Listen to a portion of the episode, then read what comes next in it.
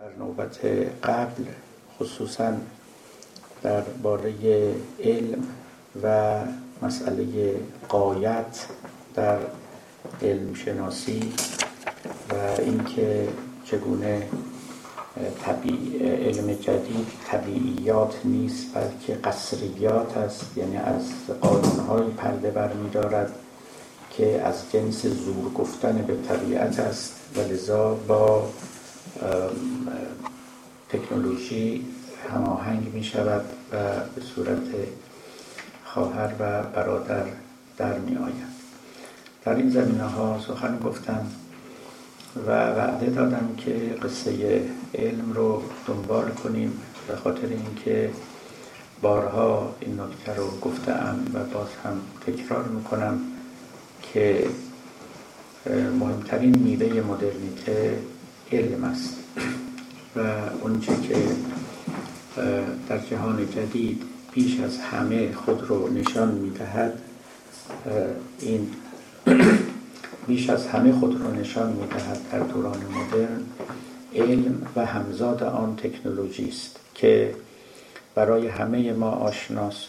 ما معمولا از فلسفه مدرن کمتر می‌دانیم از هنر مدرن کمتر اما اونچه که در دانشگاه ها به ما می آموزانند علم جدید است که محصول اقلانیت جدید و اقلانیت مدرن است و به همین سبب هم بزرگترین چالش ها و چلنج ها رو برای اندیشه دوران ما قبل مدرن یعنی دوران دین پدید آورده است و این کلش که بین علم و دین خصوصا در اروپا رخ داد باز هم به گمان من یک رویارویی بسیار پربرکتی بود.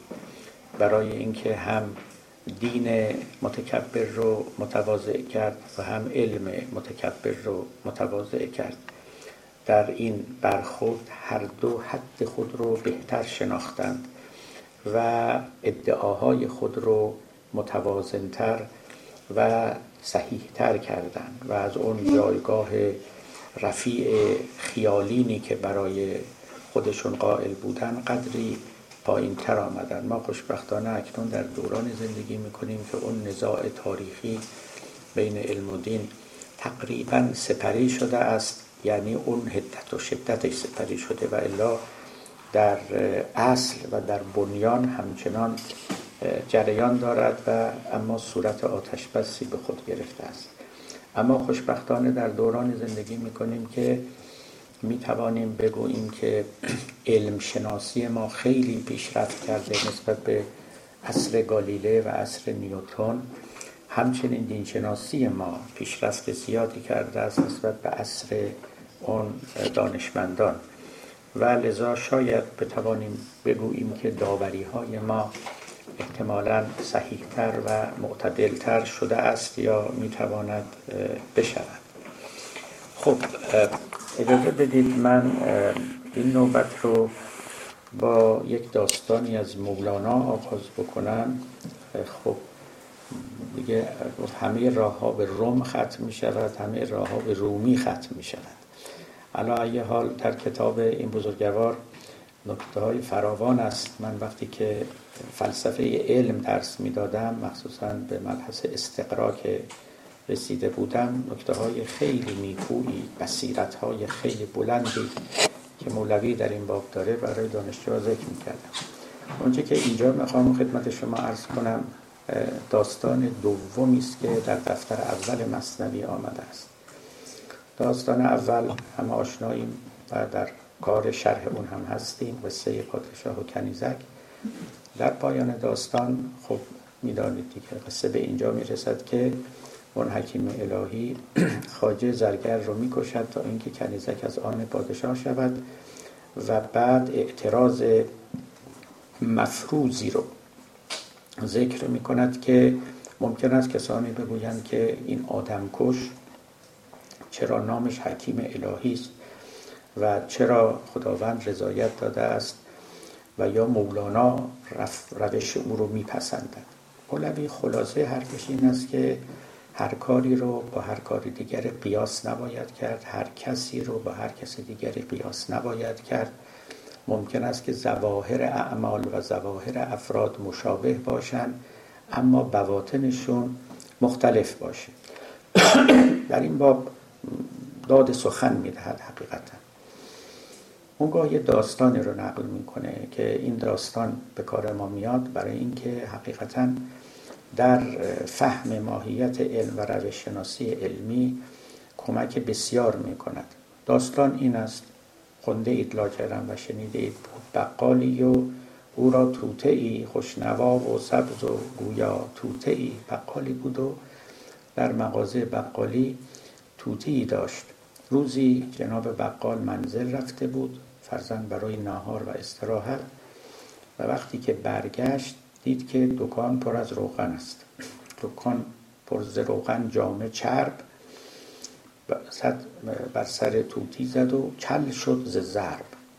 ناراحت شد. دید مغازه رو کثیف کرده روغنها رو ریخته با چوبش یا با دستش زد به سر توتی موهای سر توتی ریخت و این تفلک کل شد. هم توتی برای مدتی ساکت ماند و هم بقال برای مدتی ساکت ماند. روزکی چندی سخن کوتاه کرد. مرد بقال از ندامت آه کرد. توتی که ضربه خورده بود و کسل شده بود و ملول و البته گلمند از دوست چندین ساله خودش ساکت نشسته بود و دیگه مثل قبل بلبل زبانی نمی‌کرد چیزی نمی‌گفت. جناب بقال هم پشیمان از این کار شتاب زده خود و به قول مولانا هر کی می اومد صدقه ای می‌داد هدیه ای می‌داد دعایی می‌خواست که مگر توتی او به حرف بیاد. و به حرف نیامد. تا تا یک روز. یه روزی که که از این قلندرانی که سرشون رو میتراشند جولقی به قول مولانا جولقی سر بره نمیگذشت با سر بیمو چون پشت تاس و تشت همین که میگن سر فلانی تاسه همینجا مولانا میگه مثل تاس میمونه این پشت تاس و لگن که هیچ مویی نداره. جولقی سر به رهنه میگذشت چون با سر بیمو چو پشت تاس و تشت یه دفعه توتی اندر گفت آمد. ناگهان بانگ بر درویش برزد که ای فلان از چه ای کل با کلان آمیختی؟ تو مگر از شیشه روغن ریختی؟ از قیاسش خنده آمد خلق را کوچ خود پنداشت صاحب دلق را. از اینجاست که مولانا وارد اون داستان می شود که کار پاکان را قیاس از خود مگیر چه ماند در نبشتن شیر و شیر و بعد هم اشاره می‌کنیم که کل عالم زین سبب گمراه شد. کم کسی زبدال حق آگاه شد. گفته نک ایشان بشر ما هم بشر هر دوی ما بسته خوابی مخر. این ندانستن ایشان از اما که میان فرقی بود. بی منتها هر دوگون زنبور خوردند از محل زین یکی شد نیش و اون دیگر اصل هر دوگون آهو گیا خوردند و آب زین یکی سرگین شد و زان مشکناب صد هزاران این چنین اشباه بین در میان هفتاد ساله راه بین. الی آخر. خلاصه مطلب این که زواهر می‌تواند بسیار شبیه باشه اما بواطن می‌تواند مختلف باشه. لفظ می‌تواند کاملا شبیه باشه مثل شیر و شیر. اما معانی می‌تواند متفاوت باشه اینی که یک توتی با اون عقل ناقص خودش گمان می‌کند که اگر موی کسی ریخت موی سر او موی بدن او حتما بر اثر ضربه است که به او خورده است. این به دلیل نقصان عقل اوست. او یک علت برای ریختن مو دیده و بعد این رو تعمیم می‌دهد. وقتی هم که یک درویشی سر برهنه می‌بینه به اونم میگه تو مگر از شیشه روغن ریختی؟ مگه تو هم مثل من روغن ریختی و بقالی بود و صاحبی داشتی و با چوب دستی به سرت زد و نمی‌تونه بفهمد که خیلی هستن موهاشون ریخته انواع علل دیگه داره و فقط این یک علت نیست. این درس فوق العاده درس مهمی است. در فلسفه علم و من می‌خوام روی همین تکیه بکنم و بعد البته دنبالش رو می‌گیریم که به سایر مسائل و شکون مربوط به علم بپردازید. ببینید در علوم از علت و معلوم سخن میره دیگه. یا بهتر بگیم از قوانین علمی سخن می رود چون اگر بگیم علت و معلول فیلسوفان هیومی مزاج بر ما میشورن چون اونا قائل به علیت نیستن ولی قائل به قانون که هستن. اما قانون رو مبتنی بر علیت نمی‌دانن فقط بیان نظم این عالم می‌دانن اما هرچه. ولی کلمه قانون رو همه برش اجتماع داره خب من دیدم که اگر کسی فرفل مثل فلان بیماریش خوب میشه بر اثر فلان داروست. تا حالا هم غیر از این من ندیدم. آنگاه من اگر فکر کنم که فقط با این دارو اون بیماری خوب میشه من همون توتیم که گفتم که تو مگر از شیشه روغن ریختی. و فکر کنم که هر کی بیماریش خوب میشه با اون داروه. نه ممکن راه دیگه ای داشته باشه. من اگر ببینم که هر چی که به زمین میفته فیلمسل قانون جاذبه میگه. بر اثر جاذبه است. بعد فکر کنم لذا هر چی که به زمین میفته بر اثر جاذبه است. امکان نداره علت دیگری داشته باشه. اگه من اینجوری فکر کنم من همون توتی هم که گفت تو مگر از شیشه روغن ریختی. این محدود بودن power of imagination این قدرت تخیل قدرت ابتکار تصور و محدود ماندن در قفس تجاربی که تا کنون صورت گرفته است و گشوده نبودن به روی تجربه های ممکنی که تا کنون در حیطه اختیار ما نیامده است آدمی رو توتی صفت می کند همون توتی که سربرهنه شده بود و همه سربرهنگی ها رو از اون علتی می‌دانست که به سر خودش آمده بود. این قصه فوق العاده اهمیت داره و بسیار چشم گشا و راه گشاست و مولوی هم در واقع همینو می‌خواد بگه. بعدش که میگه که کل عالم یا جمله عالم زین سبب گمراه شد. کم کسی زبدال حق آگاه شد. بیشتر یا همه مردم با همین قیاس باطل گمراه شدند. و ابدال حق یا اولیاء حق و مقربان حق رو نمی‌شناسن. با خودشون قیاس می‌کنن. میگن که نک ایشان بشر ما هم بشر. هر دومون آدمیم بشریم انسانیم هر دوی ما بسته خوابی می‌خورن هم اونا میخوابن هم ما هم اونا می‌خورن هم ما. پس چه فرقی با هم دیگه داریم؟ پس چرا شما یک نسبت هایی به اونها می‌دید؟ قدرت هایی برای اونها قائل میشید که من ندارم و در خودم نمی‌بینم؟ این قیاس قیاس گمراه کننده است. شما فکر می‌کنید که هرگاه که کسی بهبود پیدا می‌کنه با داروست. توتی صفتانه. فکر نمی کنید که شاید این, این ولی خدا که دستش روی بیمار بذاره و خوب بشه. انکارش رو فقط توتی صفتان می‌کنن. میگن که اه این که از اون دواها نخورد. مثل که بگیم اه این چرا سرش برهن است این که از اون چوبا تو سرش نخورده. خیلی این قیاس قیاس گمراه کننده است قیاس باطلی است. حقیقتا باید از او پرهیخت ببینید بذارید اینو حالا من فیلسوفانه تر بگم. مولانا بیانش کاملا بیان متقن بیان روشن و نتیجه گیری خیلی دقیق و کاملی است. اما جور دیگه هم میشه این مسئله رو مطرح کرد. جهانی که ما در روز زندگی می‌کنیم یک جهان ممکن است. نه تنها جهان ممکن. ما گمان می‌کنیم که جهان موجود تنها جهان ممکن است و قوانین موجود تنها قوانین ممکنند. این سخن نه هیچ تجربه این رو ثابت کرده نه هیچ فلسفه این رو ثابت کرده و نه عقل سلیم به صحت اون گواهی می‌دهد و نه شهودهای ما بر او صحه می‌گذارن هیچ کدام.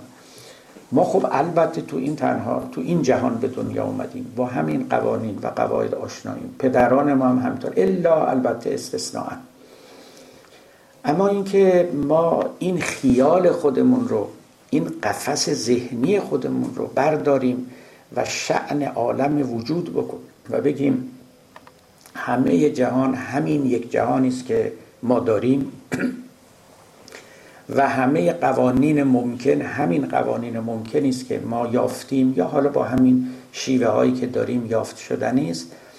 این خب خطای خیلی بزرگی است.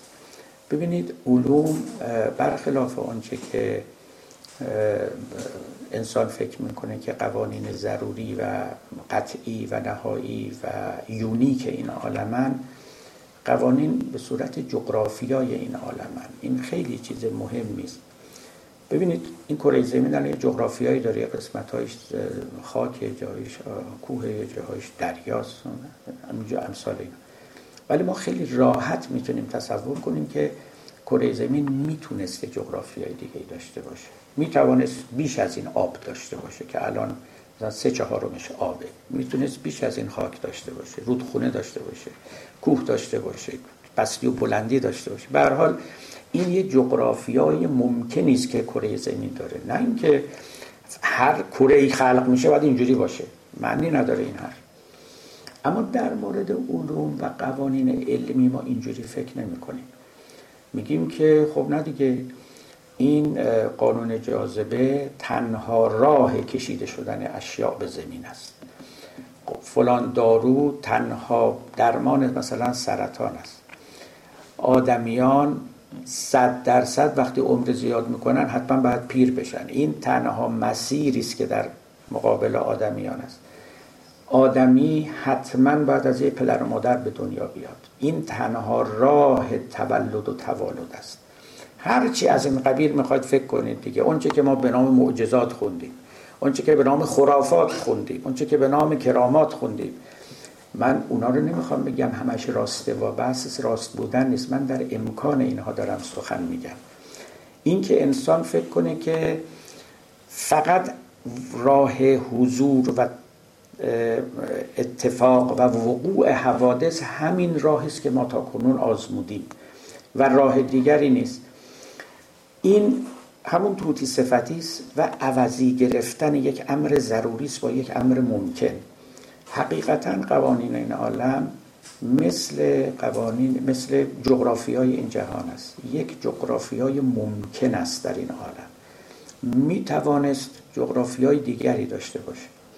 همچنان که این دومی که الان میگم که دیگه برای ما خیلی قبولش راحت تره. می تواند قوانین دیگری وجود داشته باشه که ما تا امروز کشف نکردیم. این یکی که دیگه هیچ منعی برای تصدیقش نیست. خب شما برید 400 سال پیش او حجم عظیمی از قوانین که هنوز کشف نشده بود. علم پیشرفت کرد تا به اینجا رسید. دانایی ما خیلی بالا رفت. ولی خب تمام که نشده خاتمه که پیدا نکرده خاتم النبیین اومده خاتم العلماء که نیومده.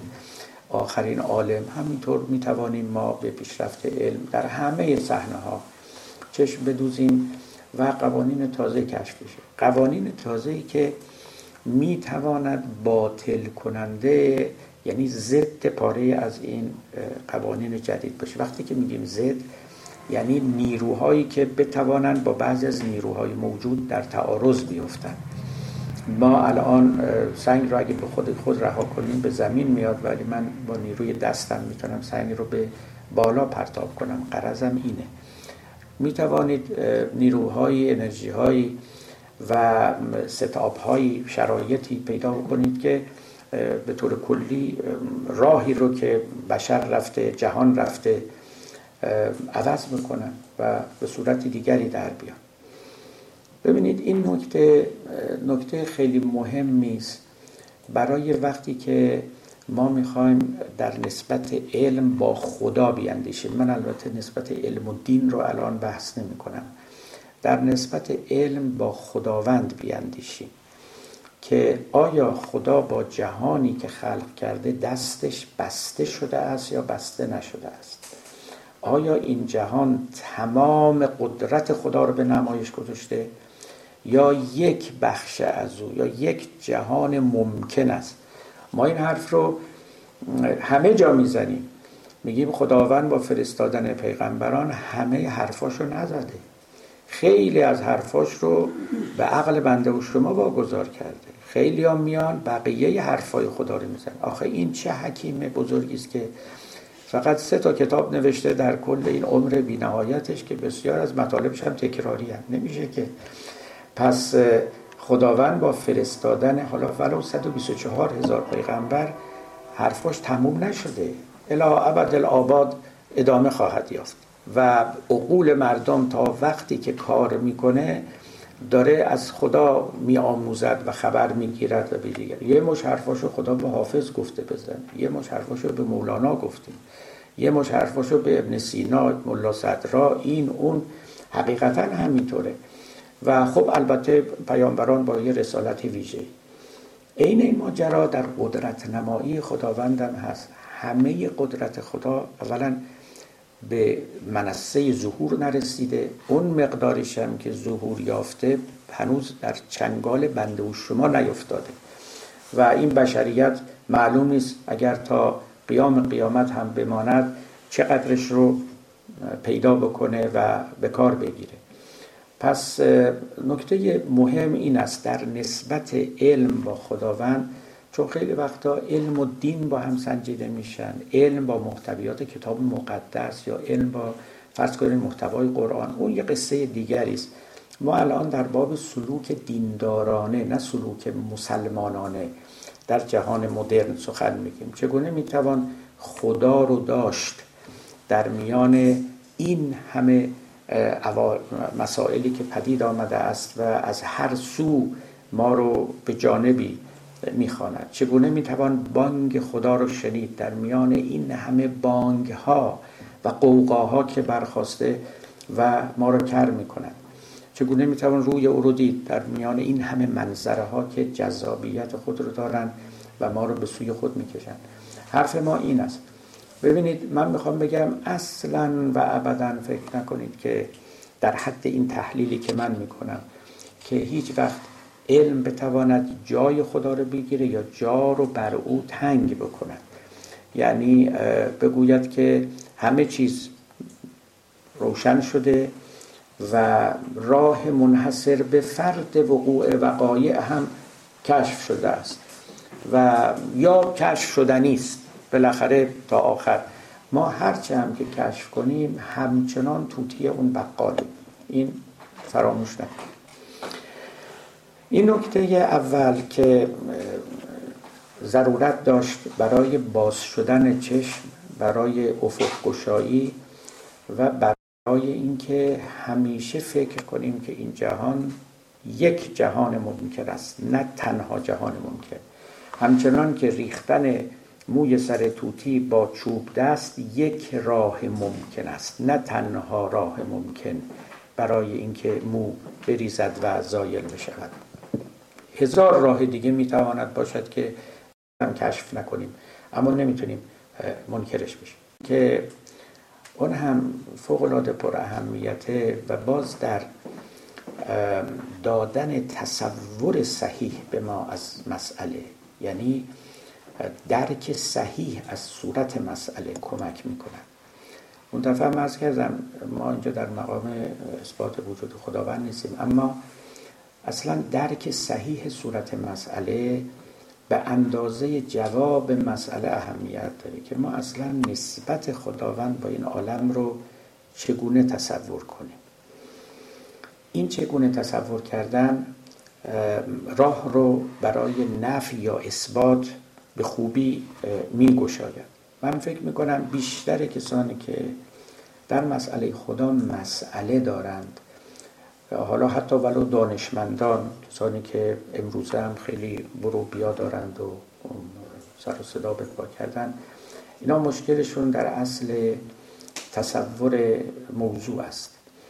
یعنی صورت مسئله رو جور دیگری فرض کردن و تیر به جانب دیگری میافکنن و یک سر بی صحابی رو میتارشن که اصلا فاصله دارد با مسئله حقیقی. البته اونها رو هم باید معذور دانست. به خاطر اینکه دینشناسی آمیانه وقتی هم میگم آمیانه حتی عالمان دین رو هم در مواردی من مشمول این حکم می‌دونم. دینشناسی آمیانه چنان است که به اونها حق می‌دهد. که اون گونه تصورات رو داشته باشن خب یه جمله ای داره ویتگنشتاین که فیلسوفان هم خوششون میاد هم بدشون میاد بنده صد درصد قبول دارم این سخن. می‌گوید که فلسفی leaves everything as it is. فلسفه هر همه چیز رو همچنان که هست به جای خود می‌گذارد. علم است که می‌تواند چیزها رو تغییر بدهد. فلسفه هیچ چیزی رو تغییر نمی‌دهد. جهان رو همچنان که هست می‌گذارد. فقط جهان رو توضیح می‌دهد. اما چیزی رو نمی‌تونه عوض بکنه. چیزی رو نمی‌تونه جابجا کنه. شما نگاه کنید چه بگویید که ما مجبوریم چه بگویید ما مختاریم. بالاخره ما همینیم که هستیم. هیچ فلسفه ای نه آدمیان رو مختار کرده نه مجبور کرده. ما همینیم که هستیم. و فقط درک فلسفی می‌گوید که این آدمی این چنین که هست مجموعا من او رو مختار می‌دانم. دیگری می‌تواند بگوید که من او رو مجبور می‌دانم. ولی چیزی عوض نمی شود جهان همین است که هست. چه شما قائل به اصل علیت باشید چه نباشید. باز جهان همین است که هست. چه بگویید که جهان تحت قاعده علیت کار می‌کنه و هر حادثه علتی دارد. علت مقدمه بر معلول است. الی آخر. و چه بگویید که جهان همینجوریست که دارید می‌بینید کار می‌کنه. و اول یک مقدمه میاد بعدش هم یک نتیجه. ای اما اینکه لزوما یک رابطه ضروری بین این اولی و دومی باشه رابطه که از هیچگاه دیده نمیشه می‌تونیم اینو فرض نکنیم مثل آقای هیوم باشیم. بگیم که در جهان جز تعاقب نمی‌بینیم. حادثه ای به دنبال حادثه ای میاد. صبحی است به دنبال شب شبی است به دنبال صبح. و چوبی می‌خورد به پای شما به دنبالش درد میاد. یه دفعه ممکنه بخوره دردم نگیره مثلا. و همچنین او معتقد بود که در جهان ما جز توالی و تعاقب هیچ چیزی نداریم. یه عده اسم این توالی و تعاقب بشن علیت شما می‌تونید بگید فلسفه یه سیستم اسم گذاری است. اما خب این البته خیلی تخفیف دادن مطلب است. یعنی مستعد سوء فهم است. نه اسم گذاری نیست. فهم عالم است. منتها فهم عالم است از یک ارتفاعی و یک دیدگاهی که دست توی این عالم نمی‌بره چیزی رو تغییر نمیده. حتی به اندازه دوربین هم تغییر نمیده. چون ببینید وقتی شما از من می‌خواید عکس بگیرید یا از هر کس دیگری درسته که شما کاری نمی‌کنید ولی نور می‌خوره بالاخره به اون شخص و از اون نور وقتی که برمیگرده یه تحول اونجا رخ میده. در مورد مسائل فلسفی حتی به اندازه نورم اینا تأثیری در این عالم نمی‌ذارن. شما یه فیلسوف می نشینید و جهان رو به یه نحو خاصی می‌فهمید و می‌بینید. این همون تعریفی از فلسفه که گذشتگان ما می‌کردن و در امروزی ها تعاریف دیگری دارن. می‌گفتن که فلسفه قایتش این است که کون الانسان عالما مزاحیا للعالم للعالم. عالما عقلانیا یا عالما عقلیا مزاحیا للعالم الخارجی. انسان تبدیل بشود به یک جهان عقلی که مشابه و مساویس با این جهان خارجی. یعنی این جهان خارجی رو با همه ساز و کارها و ماهیتش شما در عقل خودتون آنچنان که هست حاضر کنید. عالم قبلا هم خدمت شما گفتم scientist فرمول ها و قوانینی رو که داره با این قوانین می‌تونه تو این عالم تغییر ایجاد کنه. وقتی که به شما میگه حاصل ضرب فشار گاز در حرارتش مساوی است این معناش اینه که اگر فشار رو کم کنی حرارت بالا میره اگر حرارت کم کنی فشار بالا میره. به شما راه تصرف در عالم رو میده. اما اگر شما بگی این جهان وجود رقیب فلسفی شما بگه نخیر این جهان ماهیته. اون اصالت الوجود اون اصالت الماهیت است کسی بگوید آدمیان مختارن دیگری بگوید مجبورن کسی بگوید جهان مبتنی بر علیت است دیگری بگوید علیت نیست. خب کانت فیلسوف بزرگ بعد از هیوم همین هم اومد گفت علیت یک نقشه ذهنی است که ما بر عالم میافکنیم و ما از وجود علیت در جهان خارج خبر نداریم ببینید اگر این سخن این چنین باشد که همچنین هست و اون جمله هم که از ویتگنشتاین نقل کردم دقیقا همینطوره فیلسوفان برای تفسیر جهان میکوشند نه برای تغییر جهان. و این جمله مشهور از مارکس دیگه در تزهای فیرباخ که می‌گفت که فیلسوفان تا کنون برای تفسیر جهان کوشیده اند اما سخن بر سر تغییر آن است. لذا فلسفه مارکسی و کسانی نظیر او که خودشون رو هم فلسفه علمی می‌دانند برای همین است که بگن ما دیگه مثل هگل نمی نشینیم تاریخ رو تماشا کنیم یا عالم طبیعت رو و بگیم این هر چیزی که هست در سر جای خودشه. ما می‌خوایم هم جهان رو بشناسیم و هم به نحوی بشناسیم که بتونیم تغییر بدیم و در او تصرف کنیم. اینکه هر چیز که هست آنچنان میباید هر چیز که آنچنان نمیباید نیست این همون فلسفه است که هیچ تغییر نمیده دست به ترکیب عالم نمی‌زد. اما حافظ که میگو فلک را سقف بشکافیم و طرح نو در اندازیم طرح نو در انداختن کار ساینتیسته. کار فیلسوف نیست کار فیلسوف نیست. ببینید اگر این حرف این چنین باشد که از من حالا می‌خوام a bold conjecture یا اصلا یه بولد کلیم بکنم. خدا دقیقا همینطور است. خداوند مثل فلسفه میمونه. فرض وجود خدا برای فهم این عالم است. هیچ تغییری تو این عالم نمیده. اگر فرض کنیم خدا نبود هم جهان همین بود که هست. همینجوری بود. مثل جبر و اختیار میمونه. مثل علیت و عدم علیت میمونه. توجه می‌کنیم یه جمله بعضی از متکلمان داشتن. البته اون رو در یک کانتکست دیگری می‌گفتن. استاد فلسفه ما می‌گفت اون متکلمان نحس که این حرف زدن. ولی اون متکلمان نحس یه جمله ای داشتن که الان به کار می‌گفتن لو جاز علیه العدم ما ذر حل عالم اینو ملا صدرام تو اسفار نکرد اگر عدم بر خدا روا باشد عدم او ضرری به این عالم نمی‌زند. یعنی اگر از بین هم برود طوری نمی‌شد اون البته اونا از جای دیگری می‌گفتن. اونا می‌گفتن که یعنی خدا این عالم آفریده و دیگه کنار نشسته. همون معمار باز نشسته و دیگه کاری به کار فقط تماشا می‌کنه. لذا اگر هم مرد و رفت خب بره دیگه. اونا اینو می‌گفتن. من اون رو نمیگم فقط این جمله رو گفتم که شما یه لبخندی هم بر لبتون ظاهر بشه. ولی حرف من این است. وجود خدا و فرض وجود خدا یک فرض فلسفی است نه فرض علمی. حرف من این است. لذا با اون فرض اسمش هم فرض نذارید با قبول اون حقیقت هیچ دست به ترکیب این عالم نمی‌خوره. با عدم قبول اون حقیقت هیچ دست به ترکیب این عالم نمی‌خوره. اما اگر یه مثل یه قانون علمی بود خیلی فرق می‌کرد. این جهان فرق می‌کرد. به کمک خدا می‌شد تو این عالم تغییراتی داد. و با به میان آوردن او مثل به کار گرفتن قوانین علمی می‌شد چیزهایی رو پس و پیش کرد. نظم عالم رو به هم زد و چهره جهان رو تغییر داد.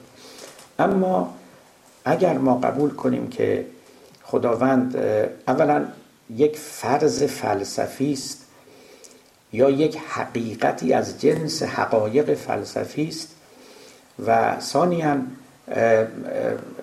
قبولش نمی‌تواند هیچ تغییر در این عالم پدید بیاره. ما از اینجا راهمون رو جدا می‌کنیم با اون ساینتیستا یا با اون متکلمانی که از خدا درک دیگری دارن. درکشون این است که یه جایی ما باید پای خدا رو یا دست خدا رو تو این عالم ببینیم. توجه می‌کنید؟ بود و نبودش باید به کل و کلان این عالم تأثیری داشته باشه. اینطوری نیست. ببینید شما هیچ جا نمی‌تونید اختیار یک کسی رو ببینید. هیچ جا. هر کسی هر کاری می‌کنه. اگر شما جبری باشید می‌گیرم از روی جبر من الان اگر از جام بلند شم اینجا میگید خب اگر شما جبری باشید. میگید حتما یک علتی داشته مجبورش کرده از جا بلند اگه بشینم ادامه بدم میگید علتی داشته مجبور. اما اگر شما اختیاری باشید اگه من برخیزم میگید به اختیار برخواسته. اگر بنشینم میگید به اختیار نشسته. خب جبریون و اختیاریون دقیقا همینطورن دیگه. همون رفتارا رو تفسیر می‌کنن. جبری ما که جبر به همون رفتاری میچسبونه که اختیاری به همون رفتار میچسبونه. هیچ کسی یه رفتار ویژه‌ای رو در میان نمی آورد که بگه ببین این نشون میده که جبریه. هیچ همچه چیزی ما نداریم. اگه کسی به شما گفت باور نکنید.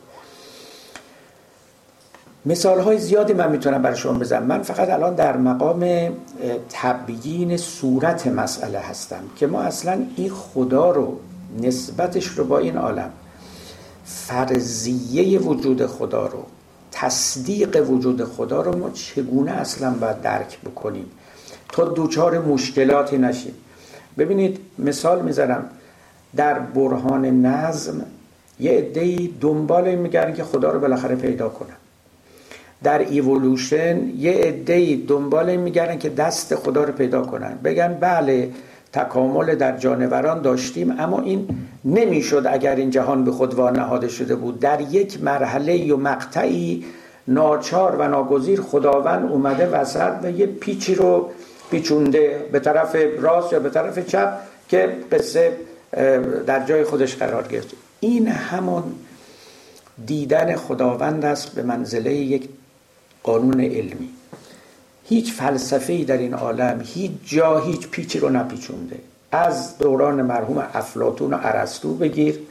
این اواخر دیدم یه کسی گفته بود که افلاتون اصلا اومده بود ایران تحصیل کرده بود و همه فلسفهش از ایران گرفته بود و کشف کرده بود که افلاتون مادرش دو تا همسر داشت همسر اولی فوت کرد و همسر دومی بعد همسر دوم در ایران آمده افلاتون رو آورده اون چیزا حالا از همون موقع که همسر یا به اصطلاح مادر افلاتون فوت کرده و بعدش ارسطو تا زمان ما فیلسوفان هیچ جا تغییرات علمی و مادی و محسوس در این عالم ایجاد نکردن. هر کی هر فلسفه هم داشته چه فلسفه های باطل چه فلسفه های حق هر چه می‌خواد باشه.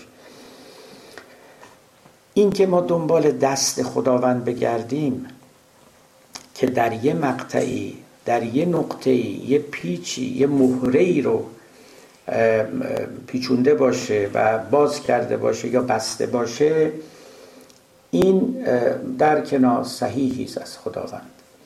چه خدا باشه اگر تئوری اولوشن درست باشه همین است که هست. اگر هم تئوری اولوشن درست نباشه باز به دلیل علمی نادرسته نه به دلیلی که خدایی هست. فرض کنید ما یه روزی فهمیدیم که این تئوری باطله که احتمالش هم هست. که همین الان هم یه دی این عقیده رو دارن فرض کنیم ما یه روزی فهمیدیم که این تحول جانداران رو با تئوری دیگری بهتر میشه توضیح داد و تئوری داروینی رفت پی کارش. بازم ما با یک قانون علمی دیگر این قانون رو شکست دادیم نه با یه فلسفه. نه با به میان آوردن خداوند. بگیم چون خدایی هست و از ایولوشن باطله. اینا از بیخ و بن بد فهمیدن مسئله است. و ما را اساسا گمراه می‌کنه. حالا شما از من ممکنه بپرسید که یعنی ممکنم از نپرسید ولی من خودم میگم براتون که حالا یک نمونه های دیگری رو من ذکر کنم براتون تا این مطلب هرچی بیشتر جا بیفته. و شما اون موقع خواهید دید برخلاف اینکه ابتدا آدم تصور می‌کنه که نه تنها خدا از دست شما گرفته نشده بلکه صد مرتبه بهتر وجودش اثبات شده یا حضورش محسوستر شده است و معنیدارتر شده است. و این خدای خیلی دور که گاهی میاد و یه کاری می‌کنه و دوباره میپره میره به عرش خودش مینشینه اونقدر نزدیک می‌شود. و اونقدر در دل حوادث و جانداران و موجودات همه از جاندار و غیر جاندار مینشیند که آدمی با او احساس یگانگی می‌کنه. بذارید من چند تا مثال دیگه برای شما بزنم تا متوجه بشید که چگونه می شود که اشیاء عالم وجهی شعنی صفتی داشته باشند که این صفت ظاهرا بود و نبودش هیچ فرقی نکنه. باز ببینید علم به ما اوصافی از اشیاء رو نشان میده که خب اینا بود و نبودشون فرق می‌کنه دیگه. مثلا شما یه تکه سنگ دارید این فرض کنید که 100 گرمه. خب یه کنارش رو به تراشید میشه 80 گرم. یه چیزی روش اضافه کنید میشه 200 گرم. رنگشه وزنشه حجمشه نیروی مغناطیسیش هر چیز دیگری. اما شما فرض کنید که وقتی که ما در فلسفه میگیم که این سنگ ممکن الوجوده یعنی یه چیزی است که می‌تواند باشد و می‌تواند نباشد. این صفت صفتی نیست در کنار سایر صفات سنگ که یعنی مثل رنگش مثل وزنش مثل حجمش قابل کم و زیاد شدن باشه یا یکی از اوصاف شیء باشه. مثل اینکه بگیم این هشت صفت داره یکیش رنگش یکیش حجمشه یکیش هم ممکن الوجود بودنشه. اینطوری نیست. کل این سنگ ممکن الوجود است. اما این صفت دیده شدنی نیست. این صفت رو فقط چشم فلسفی کشف می‌کنه و به شما میگه. البته اگر این سنگ ممکن الوجود هم نباشه همین جوریست که هست. یعنی رنگش و وزنش و حجمش و غیرش همین جوریه اگر هم ممکن الوجود باشه باز همین جوریست که هست. اما شما یک دید فلسفی لازم دارید که کشف کنید که آیا این سنگ ممکن الوجود هست یا ممکن الوجود نیست. همین موجوداتی که ما در همین بنده و شما که اینجا نشستیم ان انواع و اصناف اوصافی داریم که اصلا قابل کشف تجربی نیستن اما با ما همراهن. اونم چه همراهی سرابهای وجود ما رو فرا گرفتن. توجه می‌کنید؟ ما ممکن الوجودیم خیلی خوب. اما این ممکن الوجود بودن تجربی نیست زیر هیچ میکروسکوپی دیده نمیشه و قابل سلبم نیست از ماها. اگرم به فرض از ما سلب بشه ما همینیم که هستیم. همینیم که هستیم. این اگر کسی قبول نداشته باشه که ما مثلا فرض کنیم ما واجب الوجودیم که که بعضی از مادیونی که کمی فلسفی تر می اندیشیدن می‌گفتن خود ماده واجب الوجوده شما چرا دنبال یه ماده دیم این خودش نبودنش محال است. واجب الوجود یعنی اون چیزی که نبودنش محال است.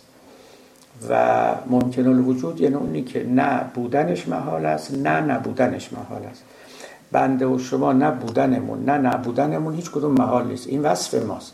اما کو این وصف؟ اینو شما من نشون بدید. من که اینجا نشستم. این وصف در من کجاست؟ در کنار وزن من و قد من و اینو هیچ کدوم. این یه وصفی است که شامل همه وجود من می شود و به همین سبب ما به این میگیم اگزیستانسیل. البته نه به معنایی که اگزیستانسیالیستان یعنی همه اگزیستانس من رو در بر می‌گیره. مثل مختار بودن من. یک سایه بر همه وجود من میافکنه مثل ممکن بودن من. یک سایه بر همه وجود من میافکنه مثال دیگهش که از این ساده تر زنده بودن. ببینید شما اگر تک تک سلول های من رو بگردید از سلول ها برید پایین تر برید تو مولکول ها شما حیات رو نمی‌بینید. حیات یک وصف کالکتیوه و کمپلکسه یعنی وقتی که من به یه درجه ای هر موجودی رو عرض می‌کنم از کمپلکسیتی می‌رسیم یه شعن تازه برای ما پیدا می شود که ما اسمش رو می‌ذاریم حیات. و از این طریق هم فرق می‌ذاریم بین جاندار و غیر جاندار. اما این به هیچ وجه چنان نیست که شما فکر کنید حیات یه وصفی در مقابل اوصاف دیگه. یعنی اینکه مثلا بخواد بگردید تک تک اجزاء وجود آدمی رو. فقط یک کارکردی داره این موجود complex که ما به اون میگیم وصف حیاتی. یعنی گویی که آدمای یا موجودات جاندار اونچنان میزیند یک کمی از این فراتر بریم. یا باز من مثالهای دیگری بگم. عموم این چیزهایی که من برای شما میگم در فلسفه ما اصطلاحا به اونها معقولات میگن. ببینید ما یک اوصاف داریم برای اشیا همین اوصاف محسوسه که همه می‌دونیم. علمم هرچی بیشتر میره اوصاف بیشتر کشف می‌کنه. اوصافی که ما مثلا تا حالا هم نمیشناختیم. اونا رو بهشون میگن معقولات اولیه. این اوصافی که الان براتون گفتم که کل وجود ما رو شامل میشه به اینا میگن معقولات ثانیه.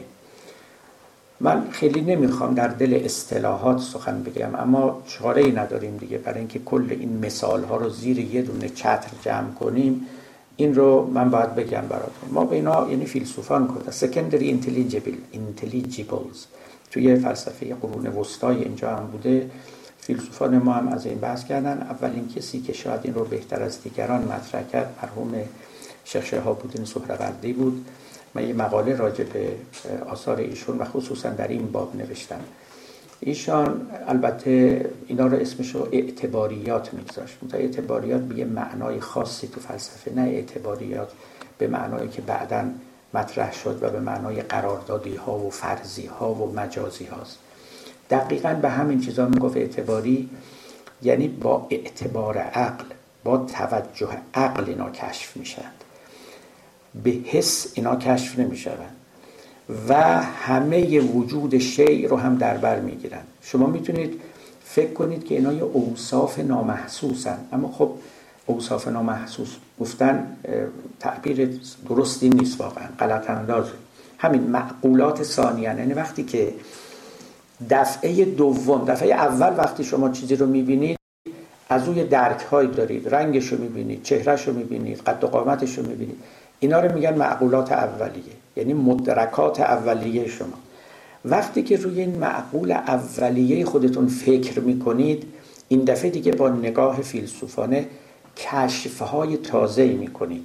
به اونا میگن معقولات ثانیه که روی اون معقولات اول کار می‌کنه این که یه موجودی ممکن الوجوده معقول ثانی است. این که یک موجودی محال یا واجب الوجود جز معقولات ثانی است. مثال های ساده تری هم داریم. بذارید باز من مثال براتون بزنم. خود تشابه و اختلاف. یک بارم اینجا من این رو گفتم. ببینید شما فرض کنید که یه باکس یک جعبه ما اینجا داریم. خب این جعبه هم جعبه است که هست. هر چه که هست همین است. با قد و قامت خاصی و و مشخصات و مختصات ویژه حالا من میرم یه جعبه دیگری رو میارم صد درصد شبیه این جعبه. بعد از این ماجرا یه وصف تازه‌ای برای این دوتا جعبه پیدا میشه و اونی که این دوتا مشابه هم. حالا من از شما می‌پرسم این مشابهت کجاست؟ این مشابهت آیا یه وصف دیگری است؟ در کنار اوصاف پیشین. یعنی این جعبه ای که ما قبلا داشتیم و حجم خاصی داشت و رنگ خاصی و غیره این یه چیزی بهش اضافه شد. نه چیز اضافه نشد. عقل ما این مشابهت حتی حس ما و به تبع حس ما عقل ما این مشابهت رو کشف می‌کنه. این مشابهت معقول ثانی است. یعنی هست در شی اما هیچ تغییری در این شی نمیده. شما اون دومی رو بردارید ببرید. این باز همون است که هست. اون رو هم به اینجا اضافه کنید. همین تمام نسبت ها این چنیدن این همون است که شیخ سهروردی هم تحت ایمان فوقیت و تحتیت و اینا میگه. دو شی که با هم مختلفن. خب عینا همینطوره. یه جعبه من اینجا دارم. باز با همون حجم و قد خاص. میرم یه جعبه دیگه میارم که با این متفاوته. حالا وصف اختلاف اینجا زاده می‌شود. میگم این با اون فرق داره اون با این فرق داره. این فرق داشتن چیزی نیست که به این مجموعه اضافه بشه. یعنی جعبه نخستینه ما همون جعبه نخستینه. این درست همون حرفی است که می‌زدم که فلسفه همه چیز رو به جای خود می‌گذارد. یعنی وقتی کشف می‌کنه از اختلاف و کشف می‌کنه از تشابه این تشابه و اختلاف هیچ چیزی رو به این دو شی اضافه نمی‌کنه. هیچ چیزی رو هم از این دو شی کم نمی‌کنه. این جعبه دوم رو بردارید حذف کنید یا بیارید یا هزار تا جعبه دیگه هم این وسط بیارید که اینا بینشون انواع مشابهت ها یا اختلاف ها باشه. شما هیچ موجود تازه به اینجا اضافه نکردید. اگر هزار تا جعبه باشه اینا رو بیارید هزار یکمی نمیشه. هزار دو همین است که هست. اما خب یک وصف اونم وصف واقعی سا فکر نکنید خیالیه. واقعا این آ با اون آپری مشابهن حقیقتا و در عالم واقع. چون من می‌دونم گاهی ذهن آدمی فکر می‌کنه که خب اینا رو ما می‌سازیم. نه ما نمی‌سازیم ما کشف می‌کنیم. ما کشف می‌کنیم که این آب و آپری مشابهند یا مختلفن این اختلاف هم حقیقت داره در عالم خارج. اما همونطوری که عرض کردم اگر ما کشف نمی کردیم هیچ فرقی نمی کرد. این شی همون شی بود که هست.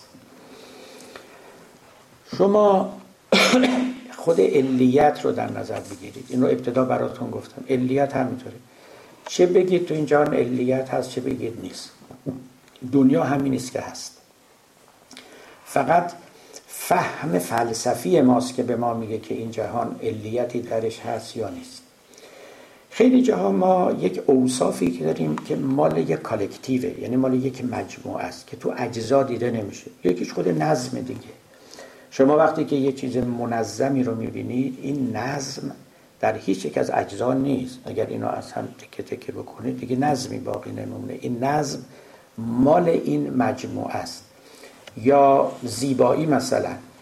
یه شیعی که زیباست به چشم ما زیبا میاد در یه شرایط ویژه این زیبایی تو هیچ یک از اجزای اون شی نیست.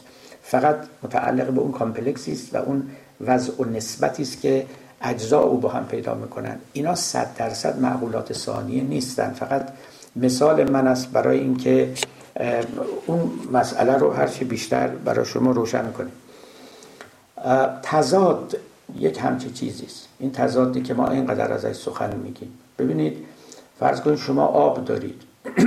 خب اصلا خدا هنوز آتش رو خلق نکرده. اتفاقا ظاهرا هم همطور بوده اولا آب بوده آتش خیلی بعدها کشف شده. از همون اولی که آب بوده ضد آتش بوده. ولی ضدیت کشف نشده. بود وقتی هم که کشف شد بر آب چیزی اضافه نشد. از آب هم چیزی کاسته نشد. این جزء معقولات ثانی است تضاد بین آب و آتش. که این از بین برنده اوست او از بین برنده این است. و ها کذا و ها کذا. دیگه از این قبیل خودتون برید. حالا فکر کنید اینقدر از این اوصاف پیدا می‌کنید من اینو می‌خوام بگم. مخلوق بودن این عالم مثل ممکن بودن عالم است. مثل تضاد است. مثل تشابه است. مثل اختلاف است. مثل حیات است. مثل جبر است. مثل اختیار است. مثل معلول بودن است.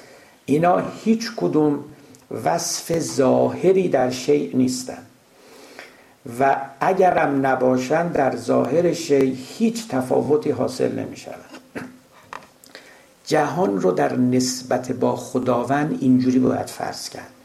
وقتی میگیم خدا علت این عالمه اونا که قالب علیتن. میگیم خدا خالق این عالمه. اصلا معناش این نیستش که خداوند بود و نبودش به معنای فلسفه به معنای علمی در اینجا تأثیری می‌گذاره. آره واقعا خالق این عالم است به فرض صدق این قضیه. اما این هیچ تفاوتی ایجاد نمی کند تا وقتی که این عالم رو شما مخلوق ندارید. مخلوقیت مثل یه صفتی است مثل ممکنیت. مثل مختاریت مثل مجبوریت. درک این معنا خیلی مهمه. این که من زیاد مثال می‌زنم برای اینکه یه وقت خدای نکرده اینا بد خوانده نشود. به قول مولانا گفت زان سبب من تیغ کردم در خلاف تا که کجخانی نخواند بر خلاف یه وقتی کجخانی بر خلاف نخواند. این عالم ممکن الوجوده این عالم مخلوقه اما ممکنیت و مخلوقیت همون شعن و وصفی رو داره که براتون گفتم و تکرار نمی‌کنم. و به همین سبب هم وقتی که شما خدا رو درک کنید معناش این است که این جهان الوهی است. این دنیا این همون چیزی که عرفا میگه یه جوریه که وقتی بوش کنی بوی خدا ازش میاد. این همینه معناش. مثل اینکه بگیم آدمیان و همه موجودات یه جوری که اگه خوب بشناسیشون بوی امکان از اونا میاد. ممکن الوجودن بوی معلولیت ازشون میاد. معلولن. یه همچی چیزیست اما شی وقتی که معلول شد وصفی بر اوصاف او اضافه نمی شود نه وزنش نه قد هیچ تفاوتی نمی کنن مخلوق که شد وصفی بر اوصافش اضافه نمیشه. این یک وصفی است که کل و کلان او رو در بر می‌گیره. اون هم عمقا و باطنا. ملا صدرا در آخرین تأملات فلسفیش در واقع به اینجا رسیده بود که معلول همه وجودش رو از علت می‌گیره نه یک صفتی از اوصافش رو. این خیلی نکته مهمی بود که ملا صدرات و فلسفه اصالت وجودی خودش به او رسید و به همین دلیل هم می‌گفت نگیم که معلول از علت آویزان است بلکه بگیم معلول عین آویختگی است. چون وقتی که میگیم معلول از علت آویزان است یا به علت متکیست فکر می‌کنیم که یه چیزی است که متکیست به او.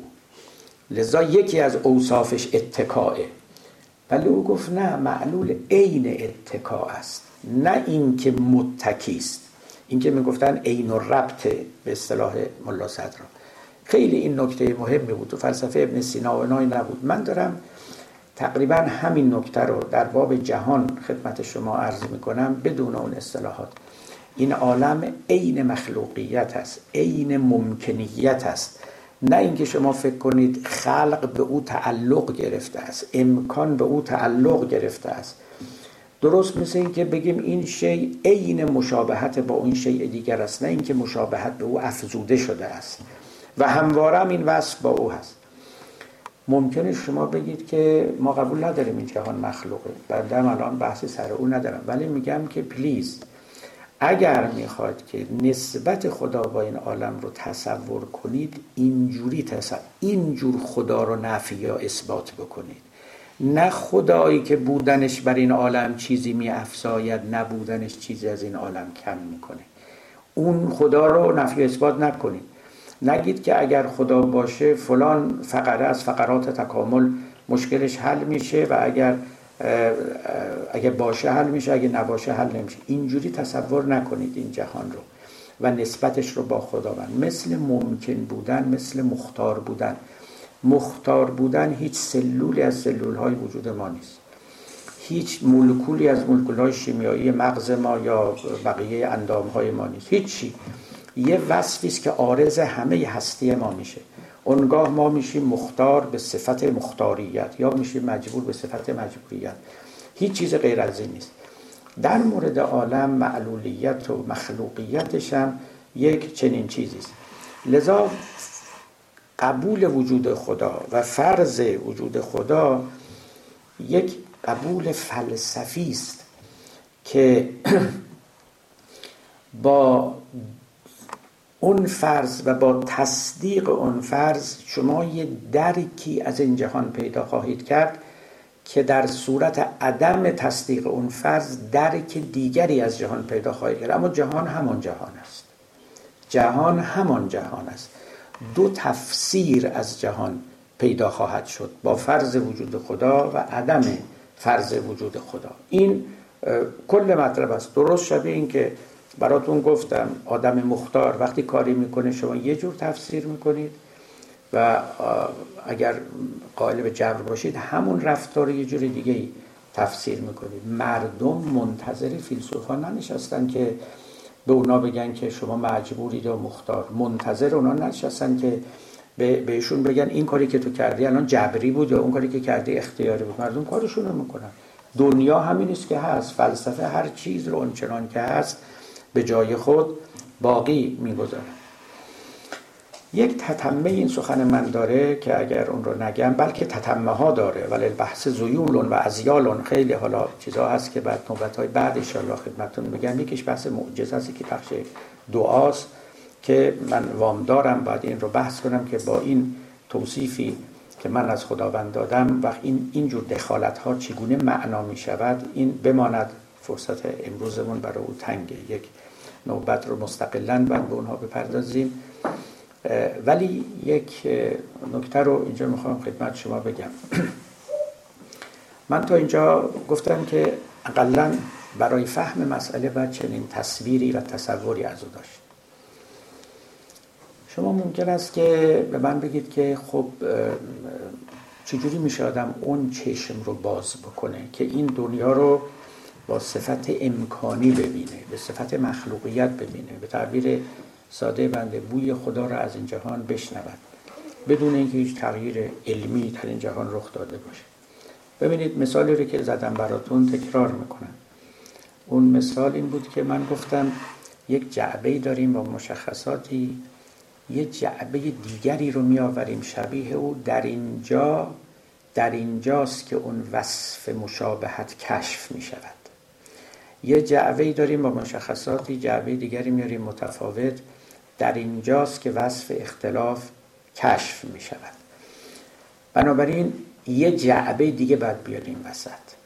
تا اینکه اون چیزی که بود اما نامرئی بود بود اما نامکشوف بود بتواند خودش رو اینجا ظاهر بکنه. ما در فهم این چنین بودن عالم این چنینی فلسفیش نه این چنینی علمیش. ما حاجت داریم حالا به تعبیر عرفای ما یه چشم دیگری باز کنیم. اینجا ما یه جعبه رو میاریم یا یک مفروضاتی رو در میان میاریم تا اینکه به اون کشف نائل بشیم. عارفان ما به ما گفتن که و این سخنی است که ما از اونا می‌تونیم بپذیریم ما این وصف رو در تجربه های عرفانمون کشف کردیم نه توی تأملات و تعمقات فلسفهمون که این دنیا زیر پاش خالیه. زیر پاش خالیه. یعنی ما اینو کاملا فهمیدیم. اونی که علم به ما میگه این که دنیا رو پای خودش گویی ایستاده تکونم نمی‌خوره زلزلم نمیاد در این عالم. ولی اینکه این جهان امکانی است یعنی زیر پاش خالیه یعنی وابسته است یعنی آویزونه یعنی این اتکای اینا اینجوریا دیده نمیشه. حتی به چشم عقلم دیده نمیشه. و فلسفه الهی حقیقتا پس از تجربه های عرفانی روان شده است. این تجربه های عرفانی یکیش تجربه های پیامبران است. یه دسته دیگه هم تجربه های عارفان و اولیاء بزرگ خداوند است که اونا به ما گفتن که معلمان بشریت بودن که این دنیا رو زیر پاش رو خالی می‌دیدن و گویی که اگر نگهش ندارن فرو میافته. به یه معنایی به یه نحوی که زبان از بیان او اونچنان که در اون تجربه ها آشکار می شود عاجزه. بعد این رو فیلسوفان تئوریزه کردن. نام او رو گذاشتن امکان. نام او رو گذاشتن فقر وجودی و اصناف این نامگذاری ها اما حقیقت این است که دیدن این اون اوصاف یک چشم دیگری می‌خواد که مولانا میگه عارفان را سرمه ای هست. آن بجوی تا که دریا گردد این چشم چجوی. یه سرمه ای به چشم باید کشید تا اینکه آدمی دیدش نافذ بشود و بهتر بشود. مهمترین کشف پیامبران همین بود. اینو دیده بودن. یعنی اینکه این دنیا همونطور که گفتم اگر همینطور نگاش کنیم به هیچ جا بند نیست و گویی که یک مقومی دارد فیلسوفان بعدا روی اینها سوار شدن و مورد استفاده قرار دادن و conceptualize کردن مفهوم سازی کردن تا به اینجا رسید که اکنون رسیده ایم اما اون دیگه می رود توی منطقه دیگری از بحث. و اینکه به هر حال ما بخوایم آسینا رو بالا بزنیم و وارد مسئله اثبات یا تثبیت وجود خداوند بشیم. به عنوان آخرین مثال که باز این برای شما جا بیفته فقط از شما سوال می‌کنم که شما هیچ کدومتون وجود رو دیدین یا ندیدین؟ ما این همه از وجود صحبت می‌کنیم. ما واقعا وجود رو ندیدیم. ما همش موجودات رو می‌بینیم. اگه وجود رو می‌شد به این راحتی دید و درک کرد دیگه جناب آقای دیگه می‌رفت تو خونش در رو میبست و بیکار میشه. کشف وجود همون کشف فلسفی بسیار مشکل است. ما می‌فهمیم این رو ولی حقیقتش ما در تحقیقات علمی با موجودات سر کار داریم نه با وجود.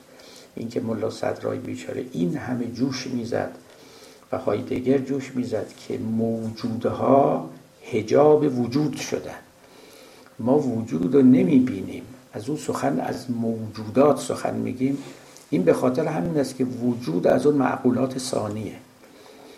موجود اون چیزی که به چنگ بنا شما میاد و به منزله یک عالم و یک طبیعت شناس می‌تونیم در او تصرف کنیم و از اوصاف و احوالش سخن بگوییم. همین سر رشته رو شما بگیرید برید جلو. می‌تونید متوجه بشید که برای داشتن تصور صحیحی از نسبت خداوند با این جهان چگونه باید فکر کرد؟ و توصیه آخری که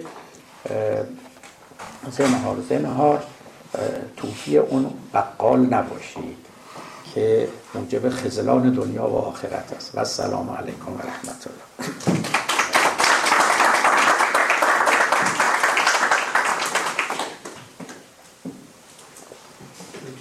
شما فرضتون این هستش که با گذر زمان عالم خدایی تر میشه یا نه؟ یعنی که no. ویژگی های خدا رو می‌گیره صفحه الله رو می‌گیره نه؟ فرقی نه. میلیارد سال قبل یا یه میلیارد سال آینده. چون اگه این فرض باشه بعد نه نه. مش- مشکل پیش مثل میمونه که شما بگید این عالم هرچی بگذری وجودی تر میشه نه همینه. وجودش همین بله. تغییر نمیگنیم تغییرات که در عالم اتفاق میفته بس برای چی داره اتفاق میفته؟ این تغییرات برمیگردیم به از این تغییرات در اوصاف دیگر عالم اتفاق میفته ولی در وصف امکانیت و معلولیت و مخلوقیت هیچ تغییر پیدا نمیشه صفات خداوند نزدیکتر میشه این عالم یا نه؟ یعنی انسانی که صد هزار سال پیش بوده و الان بوده انسانی که الهی است یا غیر الهی است آیا او صفات خداوند رو کمتر یا بیشتر کسب کرده یا نه و این مسیر در طول زمان تغییر درش افتاده یا نه؟ خب شما الان دارید الهی شدن رو توی معنای دیگری به کار می‌برید. اون که من عرض می‌کردم نسبت خدا با این جهان نسبت علیت یا خالقیت بود. الان شما نسبت دیگری رو به کار می‌برید که همون که به قول مولانا می‌گفت که می‌زند خورشید بر کوهسار و در خورشید میتابه بر همه چیز. ولی کو, کو خود نسبت شاخ تریک سمار پخته از وی می‌بریم. گفت این آفتاب هم به شاخه های خشک میتابه هم به شاخه های تر اما شاخه های تر میوه میدن شاخه های خشک میوه نمیدن. در واقع اون یه جور نسبت دیگری است که بین خدا اونم با بعضی از موجودات پیدا میشه. اونم حقیقتش نسبت اونجا هم ببینید اگه بخوایم فیلسوفانه اونجا سخن بگیم موجودات از استعدادها و لیاقتهای مختلف برخوردارن لذا بعضیا بیشتر از وجود بهرهمند میشن بعضیا کمتر از وجود بهرهمند میشن. به این معناست اونچه که الان شما دارید سوال من میگید. اینه که به مرور زمان سرجم و سام این بهره‌مندی از وجود تغییر درش اتفاق میفته یا نه؟ یعنی بله، الان بله. نسبت به 2000 سال پیش اتفاق میفته اگه اتفاق میفته اتفاق میفته یا نه؟ در این اوصاف ها، نه در مخلوقیت و در- امکانیت آره. آره. نه اینا اشکالی نداره. بله ممکنه. پس یه چیزی به این عالم اضافه شده یه شکلی مثل اون جعبه تغییر کرده تو این عالم به خداوند نزدیکتر شده که دیگه اون شامل اون تعریفی که جنابالی کردید از رابطه خداوند و عالم دیگه نمیشه. اگه از این منظر نگاه آره ببینید شما دارید میگید یه قوایی به فعلیت می‌رسن. یعنی حالا به اصطلاح بله. خب این قوا که به فعلیت می‌رسند اینا رو دو جور میشه بهشون نگاه کرد دوباره. یکی از حیث همین علمی به اصطلاح. یعنی شما ببینید یه دانه ای می‌رسه مثلا فرض کنیم. یا حالا همین تکامل جانداران فیلم مثلا در طول میلیون ها سال که شکل و شمایل تازه پیدا می‌کنن و استعداداتشون به ظهور می‌رسه. اینا از حیث متکی بودن در عمق وجودشون به خداوند که یکسانن چه فرق می‌کنه؟ چه اینا ثابت بمونن چه ثابت نمونن.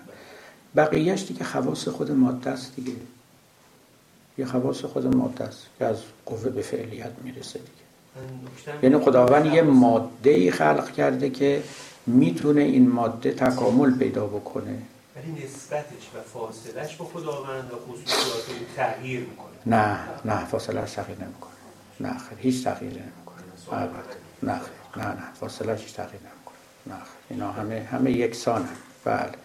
می‌تونید شما فقط به طور ارزشی بگید تغییر می‌کنه ولی لا تغییر واقعی نمی‌کنه. صفاتی تغییر می‌کنه. یعنی که اگه اگه پیغمبری میاد پیغمبر اسلام میاد خصوصیات او و پیغمبر قبلیش فرق او به. خداوند نزدیکتر میاد این نزدیکتر یعنی چی؟ یعنی ببینید این این مهمه. نزدیکتر به خداوند. اون دو تا جعبه این دو تا جعبه به هم نزدیک نه خداوند اصلا شبیه نداره. خداوند نه ضد داره نه ند داره. تو اصطلاحات کلامی میگن دیگه. اصلا نمیشه. بله. شما می‌تونید از شدت و ضعف وجود سخن بگید البته. حالا.